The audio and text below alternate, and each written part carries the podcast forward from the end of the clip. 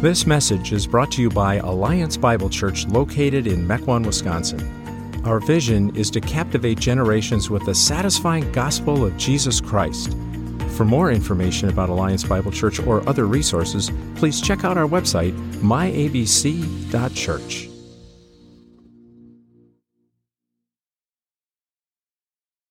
Why would we do a series like Theological Boot Camp? Um, well, first of all, we can't get intimidated by the word theology. It's kind of um, can be a word that feels a little arcane. Uh, it's just a fancy way of saying, what do the scriptures teach us about God? What do the scriptures teach us about uh, Jesus, uh, our world, ourselves? Um, those are intensely practical questions. And uh, theology helps us to, to answer those questions. Uh, but secondly, uh, there's a lot that God says in this book. if you've read it, you know it's pretty long. Um, and if God bothered to put it in there, we should probably bother to find out what's in it. Um, in this series, we're, we're doing um, a wide ranging uh, sampling of, of what God has told us in His Word um, which is critical if you're going to truly know the Lord uh, as a person, as a being, not just a force or a business partner. Uh, letting your knowledge uh, of God be determined by two or three passages of scripture or two or three types of scriptures would be like letting two or three isolated conversations determine your knowledge of your spouse. Uh, you need dozens of conversations, if not hundreds of conversations, to truly know your spouse. So, if that's true of them, you're going to need even more to truly know the only God there is.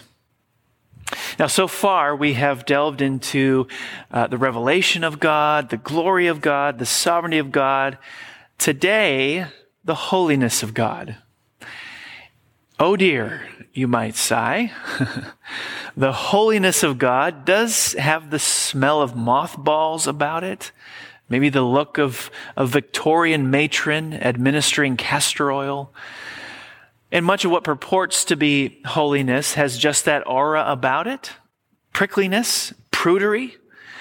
Uh, people even say things like, uh, yes, God is loving, but he's also holy, as if holiness is an unloving thing, the cold side of God that stops God from being too loving. To which I would say, that's balderdash and poppycock. what I hope to show you today is that the love and holiness of God are interconnected to such a degree that one cannot exist without the other. To, to pit God's holiness against his love or to pit his love against his holiness demonstrates an unbiblical understanding of both. The, the love and holiness of God are so intertwined they cannot be pulled apart. And this is the reason, by the way, that, that next week we'll be looking at the love of God. You could actually look at this as a subset within a series. This is part one. Next week is part two when we look at the love of God. Now, what I'm going to do as a way to get us inside the right arena is to walk through fairly briefly five passages of scripture that will serve as a foundation and launching pad for our ruminations on the holiness of God.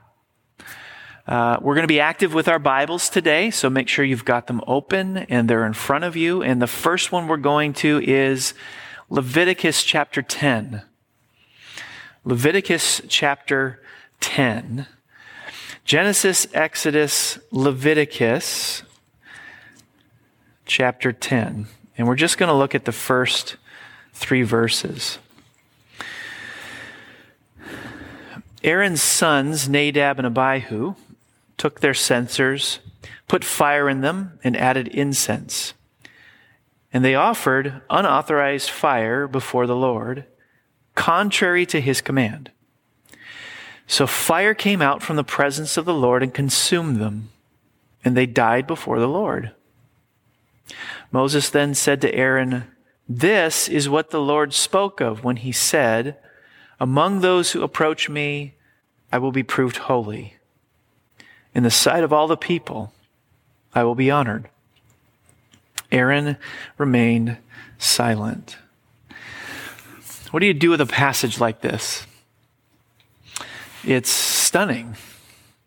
It's controversial. Let's try to get our bearings on it. Aaron was the high priest. He's responsible for the entire sacrificial system the Lord spelled out for Israel after he had delivered them from tyranny in Egypt. Nadab and Abihu were Aaron's sons who also served as priests. It was the family business of sorts. Now, the question on every reader's mind as you're looking at this story is what did Aaron's sons do to deserve God wiping them out on the spot? Well, there's some things that we can find, I think, in the text that will help us figure out the story. Um, immediately after this scene, Aaron gives his other two sons instructions to abstain from intoxicating drink. Maybe that's an indicator to us that Nadab and Abihu were drunk when they offered this unauthorized fire. Others uh, would say, when looking at this, that this reference to strange fire or unauthorized fire uh, meant that they did not take the fire from the right place, which was the altar of ascension offering.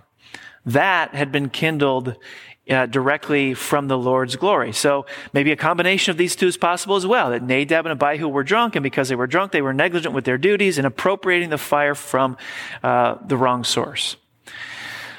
Whatever the details may be, it appears quite possible that Nadab and Abihu attempted to penetrate the presence of the Lord within the most holy place. Two reasons for this can be offered. First, the description of their action parallels that of Aaron, the high priest, on the Day of Atonement, specifically in their use of censers. Second, Leviticus 16 prefaces, prefaces um, the Day of Atonement legislation with a rehearsal of the deaths of Nadab and Abihu, drawing a clear point of application. Aaron himself is not to presume uh, to enter the most holy place at any time or in any manner that he wants. If he does so, he will die. Now, apparently, Aaron's sons were guilty of this presumption. Leviticus 16 offers for the first time the law for how and when and who of entering the most holy place. So all of this is very plausible, and it's likely that those or some combination of those things is right. But after it's all said and done, the simplest observation may be just the way to think about it. The reason for God's judgment of Nadab and Abihu is that they offered unauthorized fire before the Lord contrary to his command. Contrary to his command. Now, still, even if you work out those details, it still does feel a bit harsh. If any people had a close relationship with God, it was Moses and Aaron. One might expect a little leeway from God in dealing with Aaron's sons, but there was none. For one transgression at the altar, God reacted swiftly and violently, wiping them out on the spot. It was not as if, by the way, it was not as if Nadab and Abihu had profaned the altar with prostitutes or offering human sacrifice. All they did was offer unauthorized fire contrary to the Lord's command, and it aroused the wrath and judgment of God. Now, how did Aaron view the event? Well, we don't have a lot in the text, it just says he remained silent, but put yourself in his shoes. Maybe he's angry. Maybe he's hurt. It was a calamity for Aaron. It's a calamity for his family. I mean, he had dedicated his entire life to the service of God. His sons were following in his footsteps. And what thanks did they get from the God he served?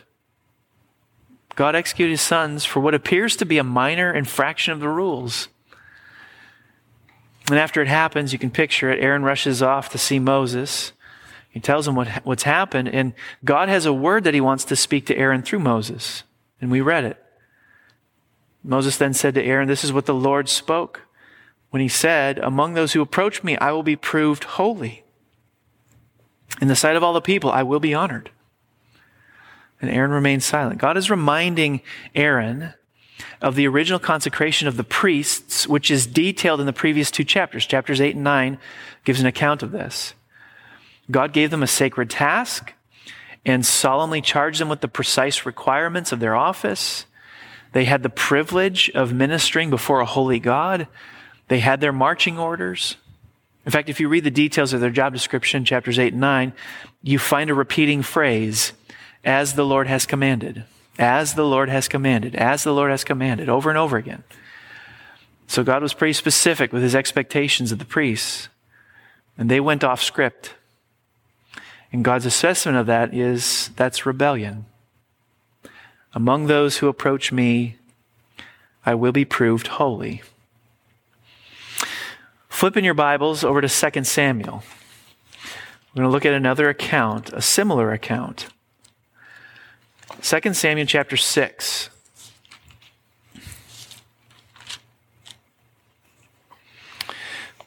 We're going to look at the first eight verses.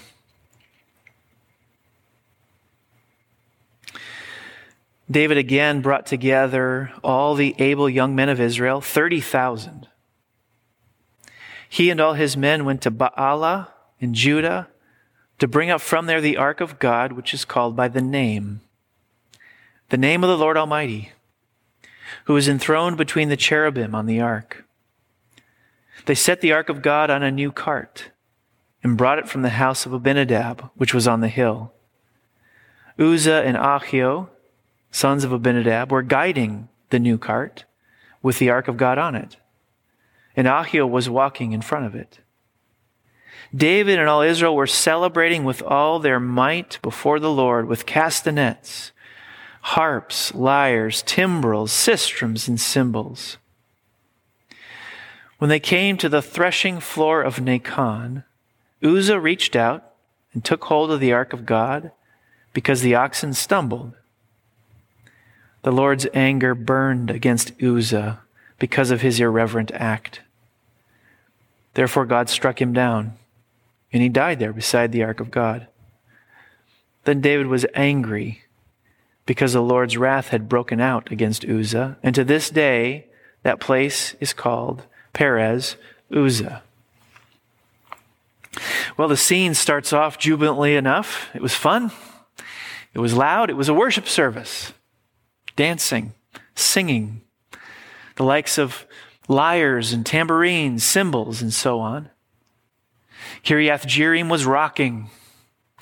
The ark was traveling on a new cart pulled by oxen with Ahio and Uzzah serving as attendants. And a strange thing happened near the threshing floor of Nacon. It took a moment for everyone to realize it. The dancing stopped. The music stopped, and all eyes turned to Uzzah on the ground, writhing, twitching, and then still. Someone called 911. The party was over. Verse 7 Then the Lord's anger burned against Uzzah, and God struck him down there for his error. So he died there beside the ark of God. I wonder how many of us find it offensive the entire story. Uzzah's just trying to help. Was he to allow the oxen to bounce the ark right off the cart? Why didn't the Lord cut him some slack? Why so severe? So apparently arbitrary. We should be angry. Shouldn't we?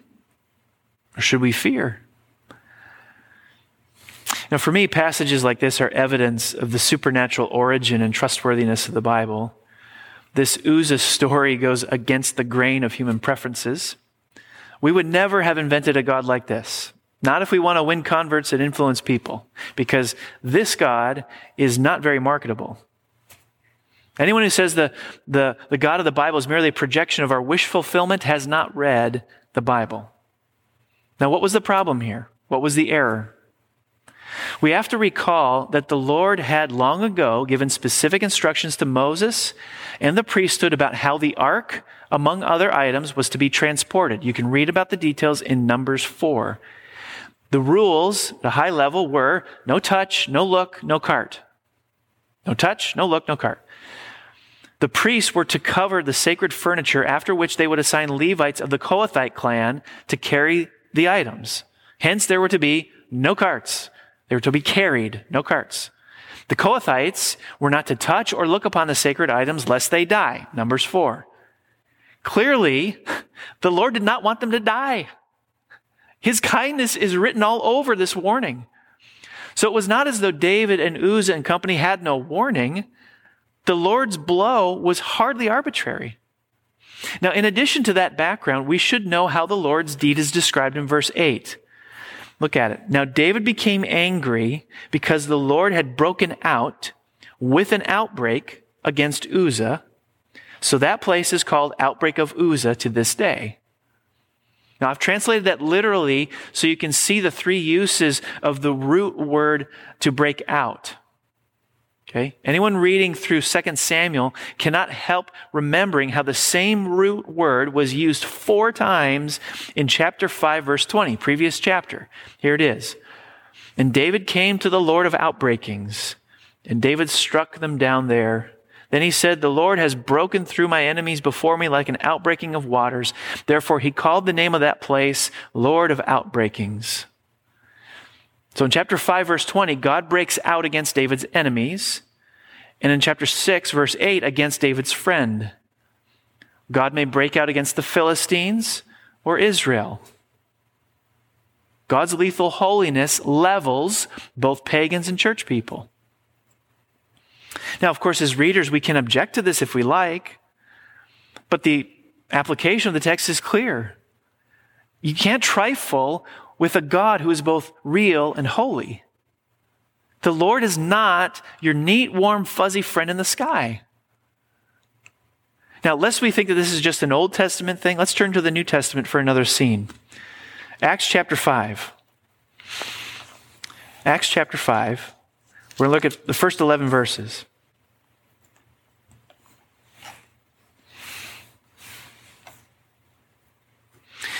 Acts chapter 5, starting in verse 1. Now, a man named Ananias, together with his wife Sapphira, also sold a piece of property. With his wife's full knowledge, he kept back part of the money for himself, but brought the rest and put it at the apostles' feet. Then Peter said, Ananias, how is it that Satan has so filled your heart that you have lied to the Holy Spirit and have kept for yourself some of the money you received for the land? Didn't it belong to you before it was sold? And after it was sold, wasn't the money at your disposal? What made you think of doing such a thing? You have not lied just to human beings, but to God. When Ananias heard this, he fell down and died. And great fear seized all who heard what had happened. Then some young men came forward, wrapped up his body, and carried him out and buried him. About three hours later, his wife came in, not knowing what had happened. Peter asked her, Tell me, is this the price you and, Ananias got for the land? Yes, she said, This is the price. Peter said to her, How could you conspire to test the Spirit of the Lord? Listen, the feet of the men who buried your husband are at the door, and they will carry you out also. At that moment, she fell down at his feet and died. Then the young men came in and finding her dead, carried her out and buried her beside her husband. Great fear seized the whole church and all who heard about these events. Now, this event takes place on the same side, the same side uh, of the cross and the resurrection that we live on. So, as far as the scope and storyline of redemptive history goes, we inhabit the same space as the characters of this story. Two members of the community, Ananias, his wife Sapphira, like many other members, sold a piece of property which they possessed. They retained part of the price for their private use, as they had every right to do. And Ananias brought the rest to the apostles to be used for the benefit of the community. But here's the problem. He represented this balance as being the total purchase price that they had received. Ananias falls down dead as a result of the judgment of God. Three hours later, the incident repeats itself with his wife Sapphira. In other words, to put it bluntly, they were liars. They wanted the credit and prestige for sacrificial generosity without the inconvenience of it. So, in order to gain a reputation to which they had no right, they told a brazen lie. Now, I look at this story, and I remember being in seminary with a study group, um, and we were t- talking about this story. And we were saying to one another, I wonder how many of us would just shrug our shoulders at what Ananias and Sapphira did. Okay, so they fibbed a little bit. They didn't tell the whole truth. Everybody does that. And I, I wonder, in our, in our study group, we talked a little bit about this. Um, why don't we see this happening? Or at least we don't think we see this happening in the church anymore. And one of the, uh, one of the students I was with said, well, if God still did that, would there even be a church left? In this little fib, Peter sees the activity of Satan. Did you see that? Ananias and Sapphira receive the sharp end of God's judgment as they are struck down in full view of the church. Now, this isn't the only place in the New Testament we see this kind of thing. Flip over to 1 Corinthians 11. 1 Corinthians 11.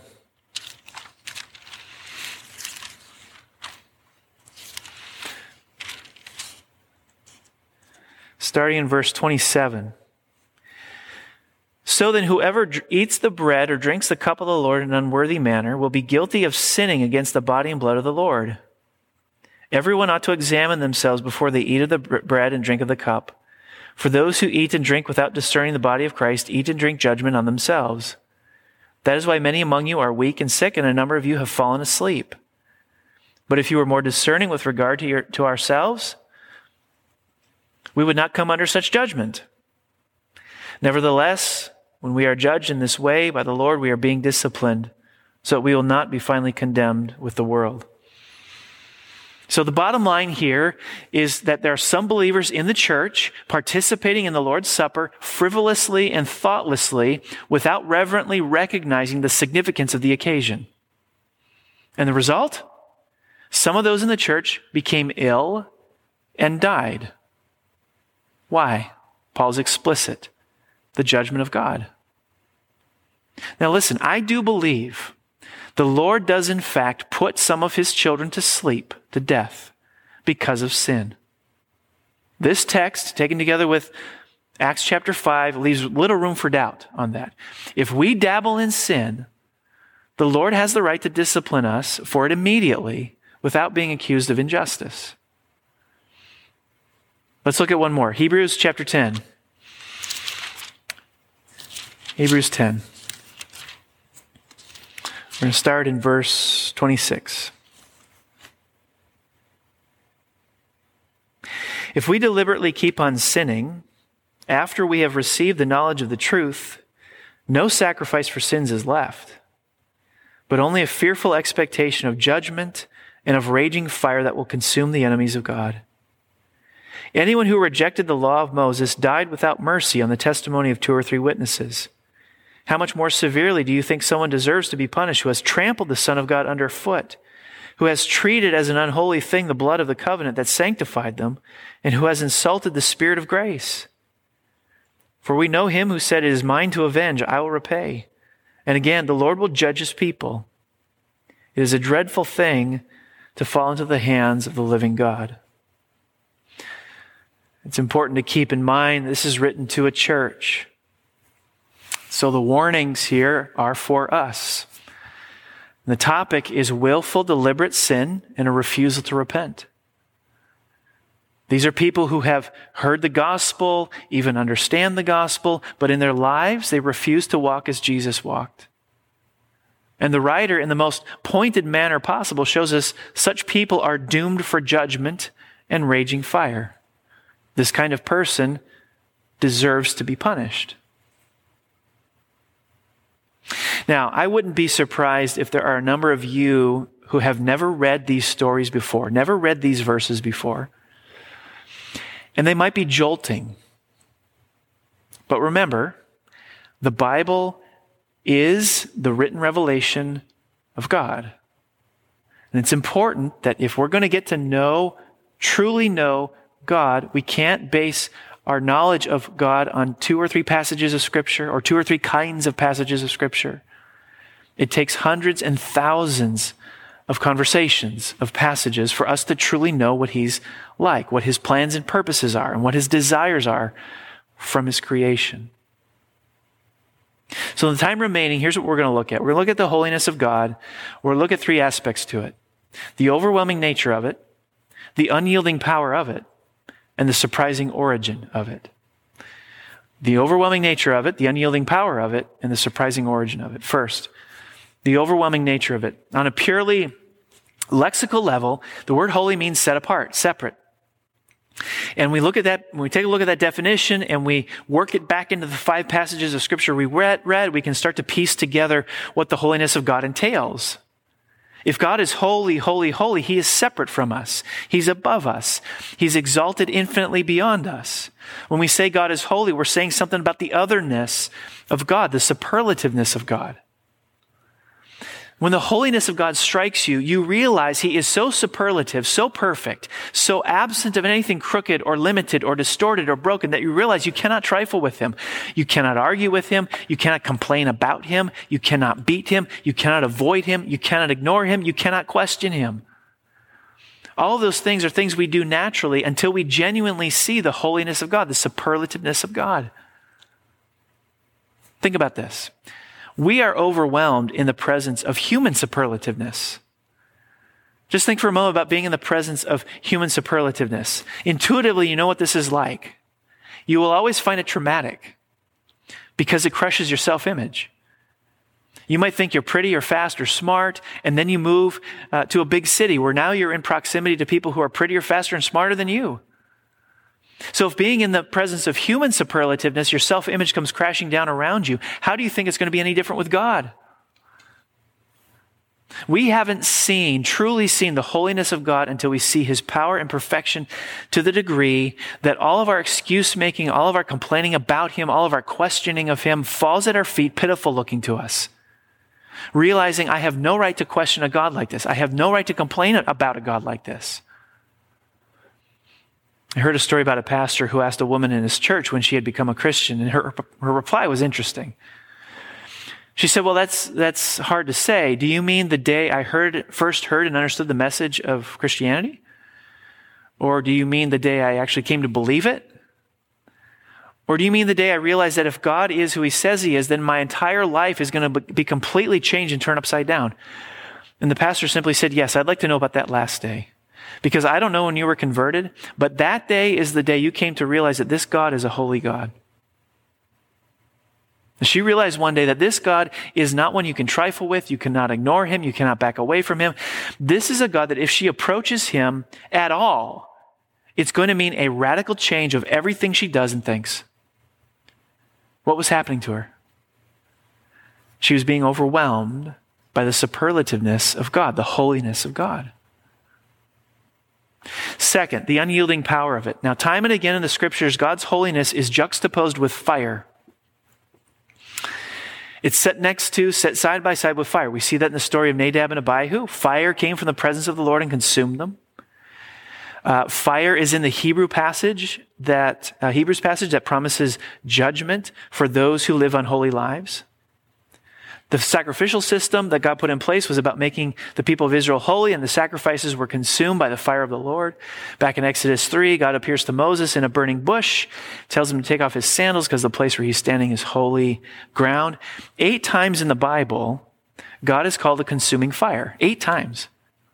And holiness is the theme that floats around the context of that title. Why? Well, let's think about fire for a minute. God's decision to use this as the imagery that's would translate into human language or human experience has got to be telling us something about the nature of his holiness. Um, fire. We love fire. we spend money to bring it into our homes. Um, last time you were at a campfire, did you find yourself dazzled by its mesmerizing appeal? Um, fire has a way of drawing you in, it captivates you. I can't get my kids off my back to, to have a fire every night when we're at home. Additionally, without electricity, fire means light. It erases darkness. It helps you make sense of your world. So fire is mesmerizing and it's helpful. But fire is also lethal. It's dangerous. So it draws you in, but simultaneously keeps you at a distance. And God's saying something about his own nature. He possesses a beauty that dazzles us, that draws us in, but possesses a lethalness that keeps us at a distance. According to some ancient cultures, the five basic elements are fire, wood, water, metal, earth. Compare fire with water. Put your hand in water and you can move it around. You can disperse it. You, you, you can do the same thing with earth or clay. Same thing. You can manipulate it. You form it. Water, clay, earth are shaped by the toucher. Put your hand in fire and you find out something. The toucher can't shape the fire. Can't stick your hand in a flame and manipulate the flame. The fire shapes the toucher. Fire is unyielding. It doesn't bend to your will. You can't manipulate it. You can't control it. You can't form it. Fire controls you. It forms you. So let's get practical for a moment. If the holiness of God is fire to you, there are going to be pieces of evidence of that all over your life. All over your life. Too many to talk about. Let me just mention three. The first is you're going to have a dynamic and frequent personal prayer life. After all, if God cannot be manipulated or controlled or formed, but instead does all the controlling and the forming, we're going to be on our knees multiple times every day, pleading with Him to do that, to control, to form. If God is fire to you, He's going to be the first one you turn to in a crisis. Also, if God is fire to you, you're going to find yourself drawn to Him often in deep contemplation of His manifold perfections. He's a mesmerizing flame that demands our attention, demands our focus. If God is fire to us, we're not going to treat him flippantly. We'll be quick to consult his word, which contains his worldview. And we'll have a deep inner need to know what he thinks. He's fire. He's mesmerizing, beautiful, and at the same time forces us to keep a distance. Now let's look last at the surprising origin of it. Now, I don't know about you, but getting clarity, getting high definition clarity around the holiness of God feels evasive. It feels like we're chasing the end of a rainbow.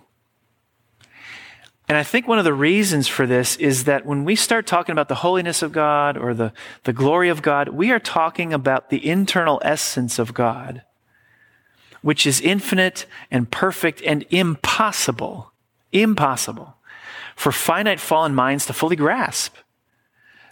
Understanding these, these intrinsic perfections of God is like trying to explain theoretical physics to a four year old.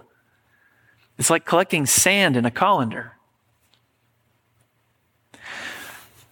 Petrus von Mastricht, who was a Dutch theologian from the 17th century, is the only theologian of the dozen or so that I consulted who put words to the frustration that I was feeling. So I was neck deep in this and feeling frustrated that I, I, that God's holiness is just something I can't get definition to. He's the only one, Mastricht was the only one who put words to what I was feeling. Here's what he writes.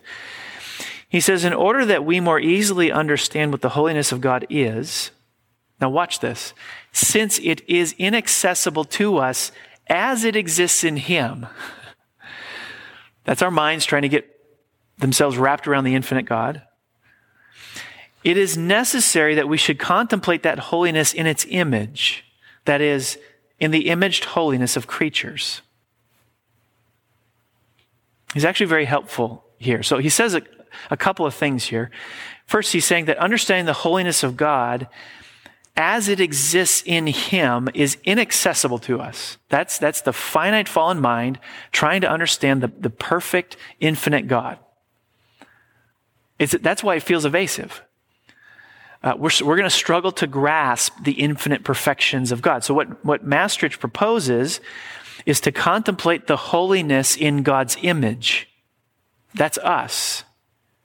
Now, why would Mastricht propose that? Well, in the context of his statement, he was meditating on Leviticus 11, which is repeated in 1 Peter and other places in the New Testament, where it says, where God says, Be holy, for I am holy.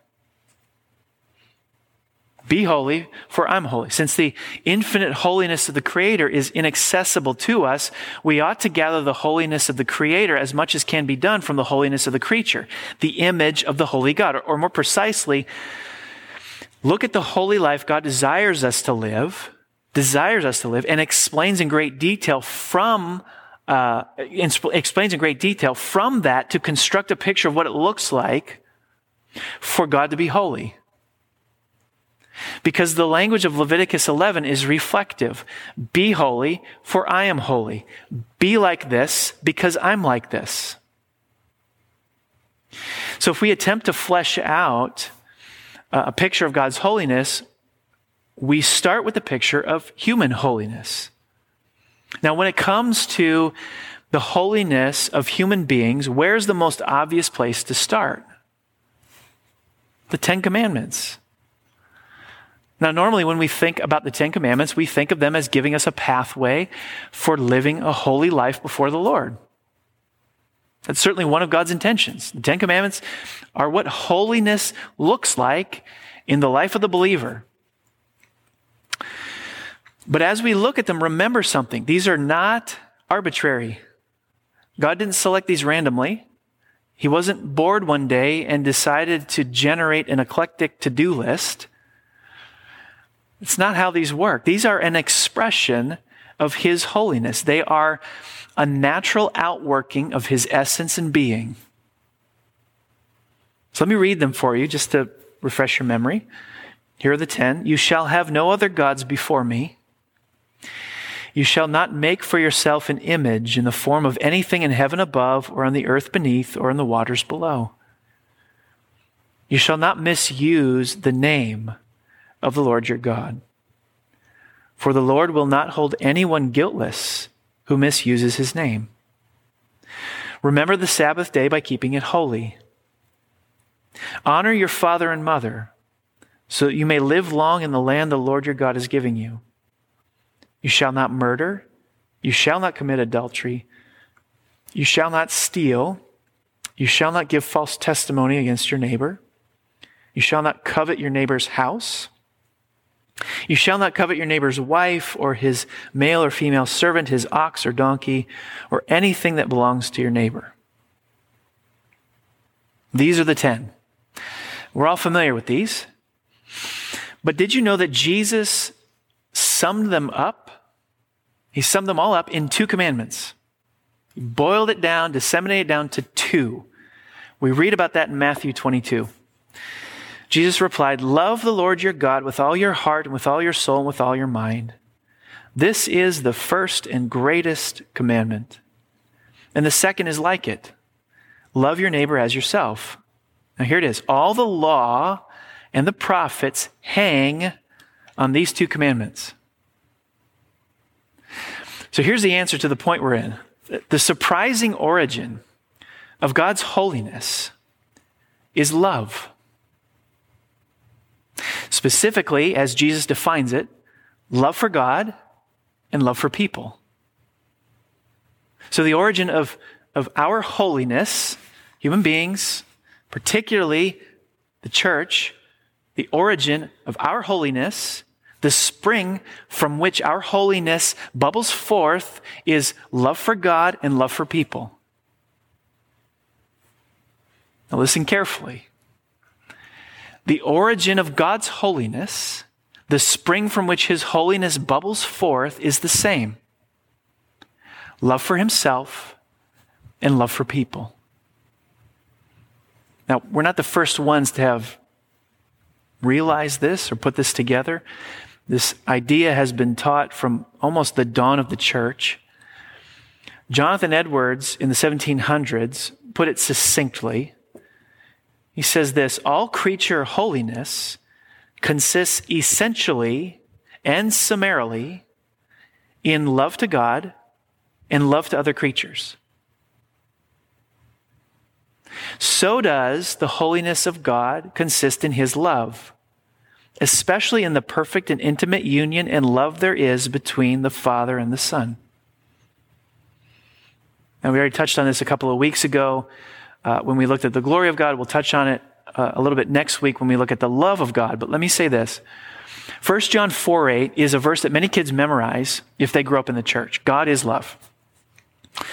And uh, the modern world, particularly in, within certain cultures more than others, relishes this verse God is love. But there's a hiccup. When we read that, with sin's gravitational pull exerting its force back on ourselves, we assume God is love means God loves us most. God loves mankind most. But listen, if God loves mankind most, he's no longer holy. He's an idolater. He's broken the first commandment. He has, in other words, contradicted his own nature and essence. God is love is first and foremost a reference to the love shared among the three persons of the tripersonal God. John 17, we looked at it last time. This, and here's what's profound about this. A unipersonal God could not have loved before creating other beings. Therefore, it's not possible to say God is love of a unipersonal God. The only way it's possible to say the essence of God is love is if God is tripersonal. Father, Son, Holy Spirit. The first and greatest commandment in the words of Jesus is love the Lord your God with all your heart, soul, mind, strength. And the tripersonal God excels at living that out because it's part of his very essence and being. So the origin of holiness is love for God and love for people. Now, let's read that back into the, some of the stories we looked at earlier. Nadab, Abihu, Uzzah, Ananias, Sapphira. If these stories feel foreign to us, and I would imagine that if, if you've never ever read them before, they probably feel foreign to you. They probably feel like they're from another world. It's probably an indicator of how foreign the holiness of God is to us, which also means it's an indicator of how foreign God's love is to us. Because the two are intertwined. You cannot pull them apart. Because each of these stories, Nadab, Abihu, Uzzah, Ananias, Sapphira, they are, they are stories about God's love. The stories of Nadab, Abihu, Uzzah, Ananias, Sapphira are stories about God's love. Now, that's enough to make your mind explode, I realize. How is that possible? How is that possible? These are stories about God's love. You say, love for whom exactly? Well, remember what Jesus himself said is the first and greatest command love for God. Love for God love for people, love for God, love for people, expressions of holiness. But love for people ought never to compete for first prize with love for God. Jesus classified it. The first and greatest command, first and greatest command is love for God. If the two are ever pitted against one another in competition to see who comes out first, love for God must always win. Jesus himself hinted at this in Matthew chapter 10. He says, Anyone who loves their father or mother more than me is not worthy of me.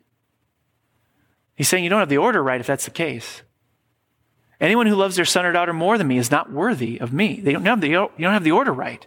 The first and greatest command is love for God. The stories of Nadab, Abihu, Uzzah, and Sapphira are stories about God's love. God's love for whom? God's love for God. See, God is not a shapeshifter. He's not holy some of the time and loving at other times. He's not loving while his holiness lies dormant or holy while his love lies dormant. He's both simultaneously because holiness results when you love the right thing to the right degree. Love and holiness are intertwined and they cannot be pulled apart. And if it sounds strange to us that these stories demonstrate the love of God, that's an indicator of how much work we have to do to truly grasp the love of God. And that's why we've got next week. Now, we're going to look at this a little bit more next week, but the fact of the matter is today we, we love with a sloppy love. We, we carry around sloppy notions of what love is. And texts like these are there to cause us to pause and to maybe take another look at it. God's love, on the other hand, is, is precise, it's meticulous, it's perfect because his love is always holy. He always loves the right thing to the right degree.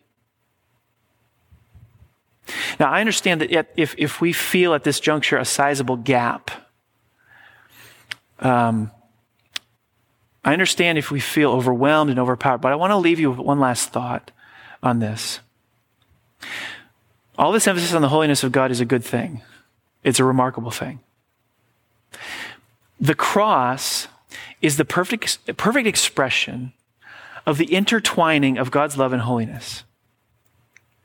It's the perfect expression of love for God and love for people.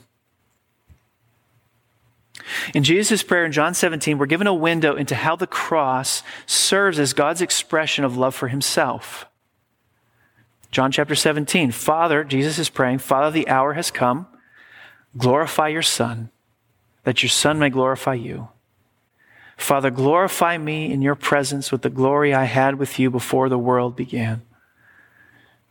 The hour that Jesus is talking about is the hour of the cross. The cross is the moment of the Father making much of his Son, and it's the moment of the Son making much of the Father. There is a valuing of the tripersonal God in the cross. There's love from Father to Son in the cross.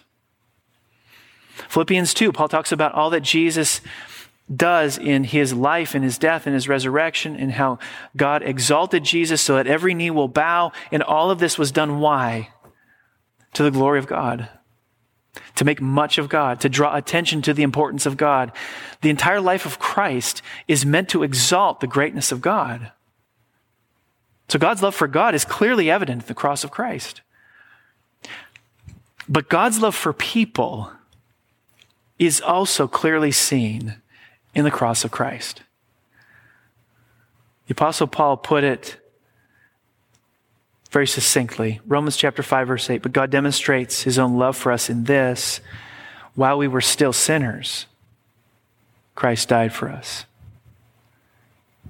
Now, what I want you to see is that God's love for himself makes his love for us even more remarkable. God's love for himself makes his love for us even more remarkable. Because if you think about the fact that the tripersonal God was already infinitely happy and doesn't need us, nor do we contribute anything to him, it is striking that the Father, out of a yearning, pleading love for the world, would send his Son who would willingly die for us to bring us into the very life of God and make us partakers of the divine nature. It is absolutely stunning. So, the origin, the spring from which bubbles forth the holiness of God is love. God is love. His love for himself, his love for us. So what, you say? So what? Well, aren't you awed by it?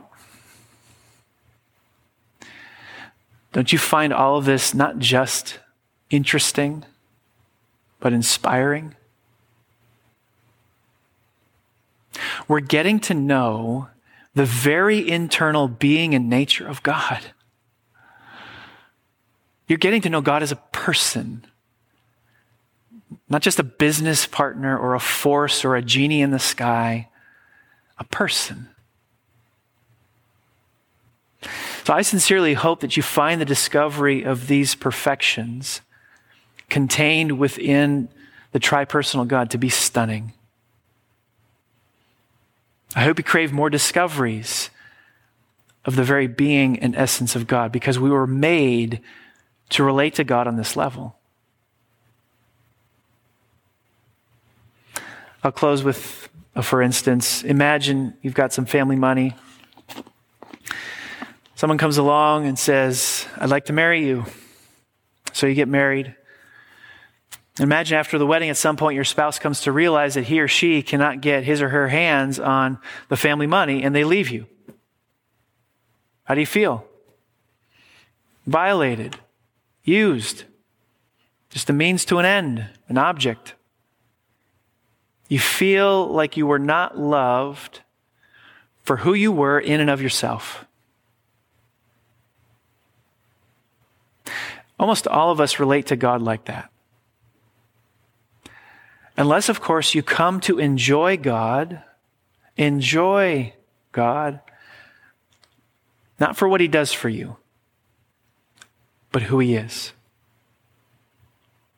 You're relating to God on a completely different level when you find new discoveries about His glory and His holiness and other perfections to be riveting. When you find new discoveries of God's perfections to be awe inspiring, you are relating to God personally, not contractually.